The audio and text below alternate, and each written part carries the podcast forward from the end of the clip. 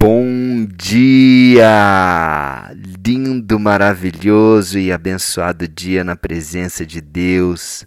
Hoje estamos no dia seiscentos e cinquenta e oito do Projeto Bíblia para Iniciantes. Vamos iniciar o capítulo nove de Hebreus. Que livro fantástico, que livro revelador, profundo, né? Olha só o que, que o autor... Olha o que Deus fala aqui nesse comecinho do capítulo nove, lembrando que capítulo oito Deus fala, né, que existe uma nova aliança, né, e que, há, que se há uma nova aliança, a antiga ficou para trás, ficou invalidada, ficou velha, né? E lembrando que Jesus em Apocalipse vinte e um, o penúltimo capítulo da Bíblia, né? Apocalipse vinte e um, versículo cinco, Jesus diz: eis que faço novas todas as coisas. E é esse Jesus que vem para trazer essa nova aliança. Mas é interessante a gente entender a primeira aliança, é interessante a gente entender a, a aliança antiga, para que possamos entender melhor também a nova, concorda? E é isso que ele vem falando um pouquinho aqui também no capítulo nove. Então vamos lá, começar no versículo um do capítulo nove de Hebreus, diz assim: a primeira aliança tinha leis sobre a adoração e tinha também um santuário construído por seres humanos, onde se adorava a Deus.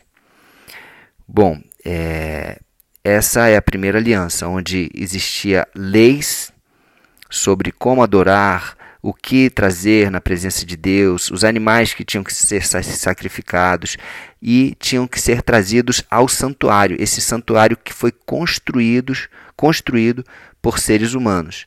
Né? Ele vai explicar aqui que ele está falando do tabernáculo, apesar dele utilizar a palavra tenda nessa tradução aqui, que eu peguei. Né? A N T L H usa isso, ó, versículo dois.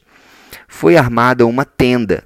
É, em outra tradu- outras traduções é, é utilizada a palavra tabernáculo. Tá? Então, tenda ou tabernáculo aqui está se referindo justamente a, aquela, ao tabernáculo, né? Que, a tenda da congregação ou tabernáculo, que foi orientado por Deus a Moisés de como seria, né? Tudo direitinho, item por item, o que, que devia ter, né? No pátio, no lugar santo, no santo dos santos ou lugar santíssimo. Então, ele fala sobre isso aqui, ó, versículo dois. Foi armada uma tenda, dividida em duas partes. Na parte da frente, chamada lugar santo, ficavam o candelabro e a mesa com os pães oferecidos a Deus. Tá? Isso tudo está lá em Êxodo vinte e seis, Êxodo vinte e cinco também, tem todas essas é, orientações que Deus deu a Moisés. Tá? Ele deu essas orientações na primeira vez que Moisés subiu ao monte e entregou as tábuas dos mandamentos para Moisés. Tá? Só que lembra que quando Moisés chegou lá embaixo, eles construíram um bezerro de ouro e, e, e Moisés quebrou aquelas tábuas, né, por ira, né, e ali simbolizou até uma quebra de aliança, né, também, né, quebrou as tábuas e quebrou a aliança de Deus com o seu povo por causa da idolatria, né, do bezerro de ouro. E, e ele e, da primeira vez que Moisés subiu e recebeu as tábuas e quebrou, lembra que depois ele sobe outra vez e recebe novas tábuas, né, com os dez mandamentos. Mas entre uma e a outra subida, É, Moisés, é só para vocês entenderem a questão de tenda, tabernáculo e templo, né? T T T, ó, os três com T. Tenda era o que Moisés usava depois que ele desceu e se revoltou, né, com o povo e quebrou a tá, as tábuas e tudo. Ele começou a usar uma tenda, ele, ele fazia uma tenda, ele é, preparava essa tenda fora do arraial, fora da congregação, onde ele ia. Lá, lá em Êxodo trinta e três, versículo sete, diz assim, ó: Moisés costumava tomar a tenda, armá-la para, para si fora, bem longe do arraial, e lhe chamava tenda da congregação. Né? Todo aquele que buscava o Senhor saía à tenda da congregação que estava fora do arraial.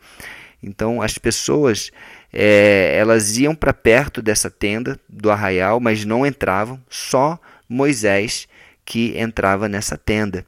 E no versículo onze diz assim, ó, falava o Senhor a Moisés face a face, como qualquer fala a seu amigo, né?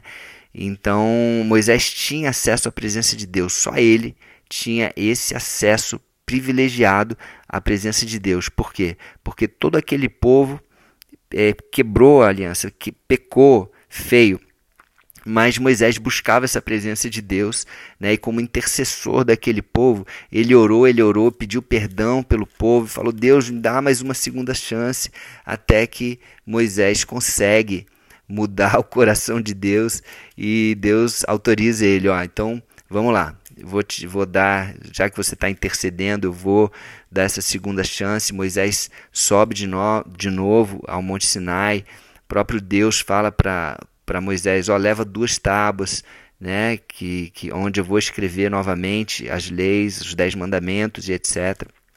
E aí depois dessa segunda subida, quando ele desce, aí o povo recebe ele de outra forma, né, não, não tinham construído novamente bezerro de ouro, né, acho que aprenderam um pouco com o erro é, do passado, e viram, né, a glória de Deus, né, na, no rosto de, de Moisés, que resplandecia o brilho da glória de Deus, e, e ali ele determina, né, que se construa o tabernáculo. Tá? Então, só para diferenciar, tenda era aquilo que Moisés, né, normalmente a, essa palavra tenda é aquilo que Moisés usava para si fora do arraial, e o tabernáculo foi o que foi construído depois da segunda subida de Moisés ao Monte Sinai, né, onde Deus deu essa chance, né, e, e fez é, novamente essa aliança através da, da, da intercessão de Moisés pelo povo. Né? E aí sim, foi construído o, o tabernáculo. Isso está lá em Êxodo quarenta. Né?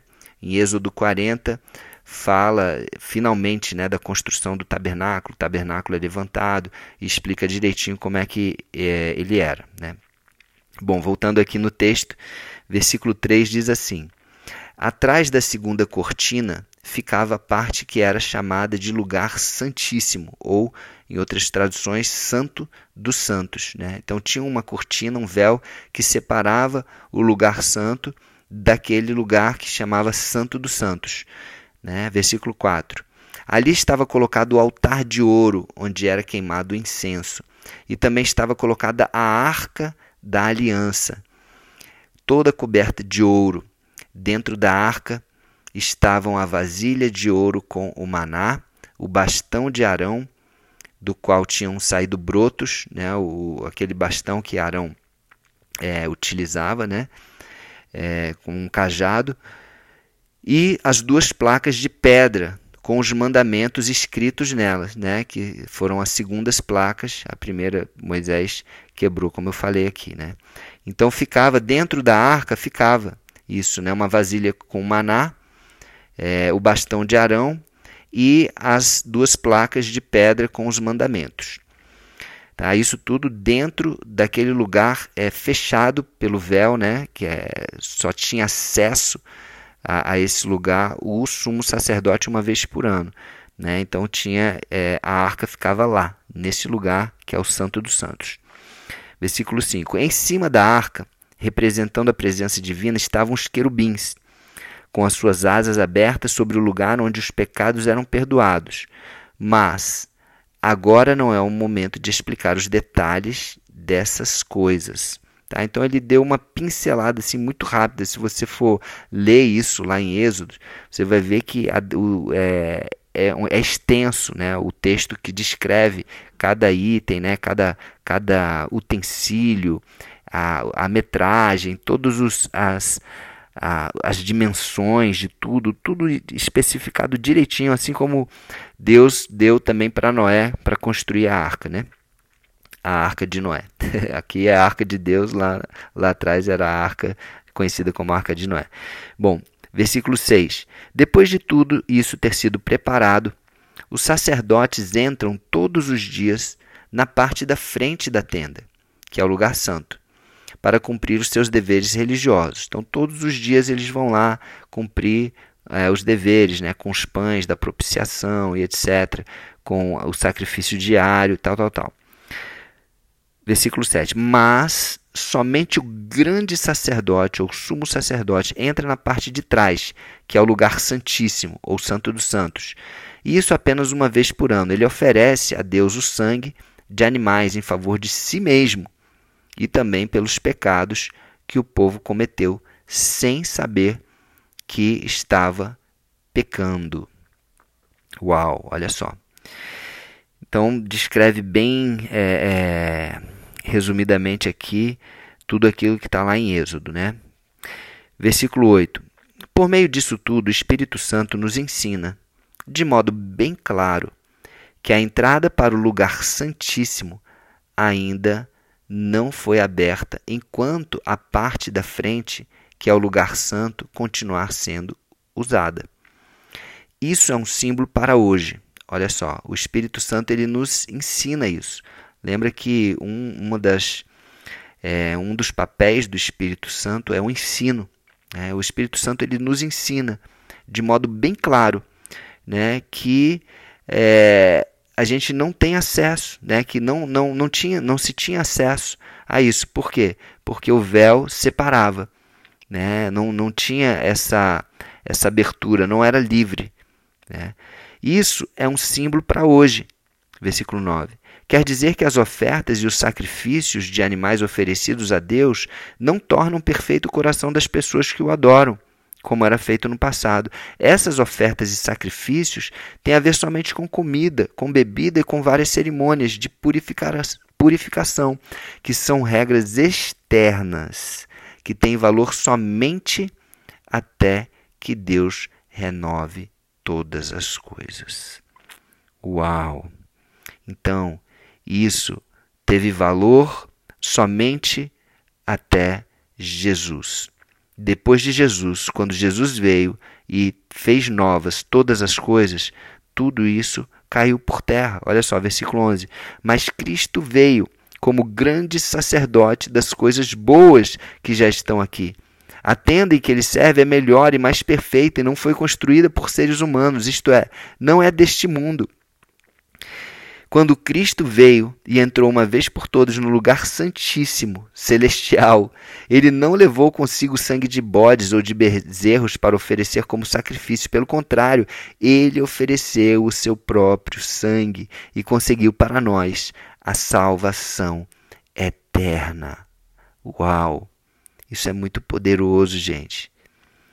Não, não tem mais esse negócio de ficar sacrificando, eu já falei isso, né? A gente está sendo até um pouco repetitivo aqui, mas é para que nós possamos entender que não precisa mais essas coisas. Tem pessoas que ainda estão, é, é, ficaram no passado, estão é, usando essas leis ainda hoje. Mas, gente, acabou, o sacrifício acabou, Jesus veio e pagou. Ele pagou com o sacrifício dele, com o sangue dele. Ele ofereceu o seu próprio sangue e conseguiu para nós a salvação eterna. Simples assim. Simples assim. Versículo treze. O sangue de bodes e de touros e as cinzas da bezerra queimada são espalhados por, sobre as pessoas impuras e elas ficam purificadas por fora. Isso é antigamente, isso é antes de Jesus. Se isso é assim, imagine então quanto maior é o poder do sangue de Cristo, por meio do Espírito Santo, o Espírito Eterno, que Ele se ofereceu a si mesmo, a Deus, como sacrifício sem defeito, e o seu sangue nos purifica por dentro, tirando as nossas culpas. Assim podemos servir ao Deus vivo, pois já não praticamos cerimônias que não valem nada. Olha isso, gente. Já não praticamos cerimônias que não valem nada. Gente, se a gente continuar praticando esse, esse tipo de cerimônia, de sacrifícios e de, e de religiosidade lá de trás, a gente está fazendo uma coisa que não, se, não, não vale nada mais. Olha só, o sangue de Jesus nos purifica por dentro. Lembra da nova aliança? A aliança nova que falou no capítulo anterior, que Deus escreve na nossa mente, no nosso coração, as leis. Não é mais externo, é interno. E o sangue de Jesus, ele não purifica mais só externamente, como o sangue que era borrifado da, da bezerra queimada, que era espalhado, que era é, é, borrifado, né, nas pessoas, né, é, para purificar. Não, não, não precisa. Essa purificação não é mais por fora. Essa purificação é por dentro.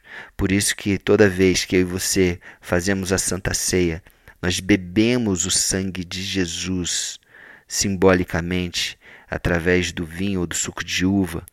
Ele está dentro de nós. Ele não é apenas borrifado, né? É, externamente. Ele está dentro de nós, tirando as nossas culpas. Amém? Então é isso. Você não precisa mais carregar culpa, você não precisa mais carregar o peso do pecado, porque o sangue de Jesus pagou. Você só precisa o quê? Reconhecer esse Jesus como Senhor e Salvador da sua vida e aceitar esse sangue e receber esse sangue de Jesus simbolicamente para que você seja limpo por dentro, purificado por dentro. E aí seus pensamentos são purificados, suas emoções são purificadas, você é santificado, purificado, e você se torna mais alvo do que a neve, mais branco do que a neve, você se torna puro. Amém? Você quer isso para você? Você aceita isso? Você acha que você crê que isso é verdade e pode acontecer? Se sim, vamos orar. Senhor Deus, Pai, eu, eu oro, Senhor, para cada pessoa que está escutando este áudio. A Tua palavra é poderosa. A Tua palavra é poderosa. Ela é forte, ela é, é poderosa e eficaz para discernir, para entrar, dividir alma e espírito, é, medula e, e, e ossos. Então, que, que nós possamos, Pai, receber essa Tua palavra, Senhor, neste momento, e que nós possamos aceitar esse Teu sacrifício, Jesus, e receber o Teu sangue sobre as nossas vidas, e que tudo de, dentro de nós, nosso coração, nossa alma, nosso espírito, nossa mente, nossos pensamentos, nossos sentimentos sejam purificados. Tira, Senhor Deus, toda a culpa de nós. Tira tudo aquilo que não provém de Ti, de nós. Todo pensamento errado, todo sentimento que não está alinhado à Tua vontade. E nós recebemos a Ti, Senhor Jesus, como nosso Senhor, único e suficiente, Salvador. Amém? Então é isso. Um dia maravilhoso para você, e que nós possamos é, perceber a grandiosidade e a profundidade dessas palavras aqui de Hebreus. Que poderoso, hein? Amém? Então é isso, um beijo no coração e até o próximo dia do projeto.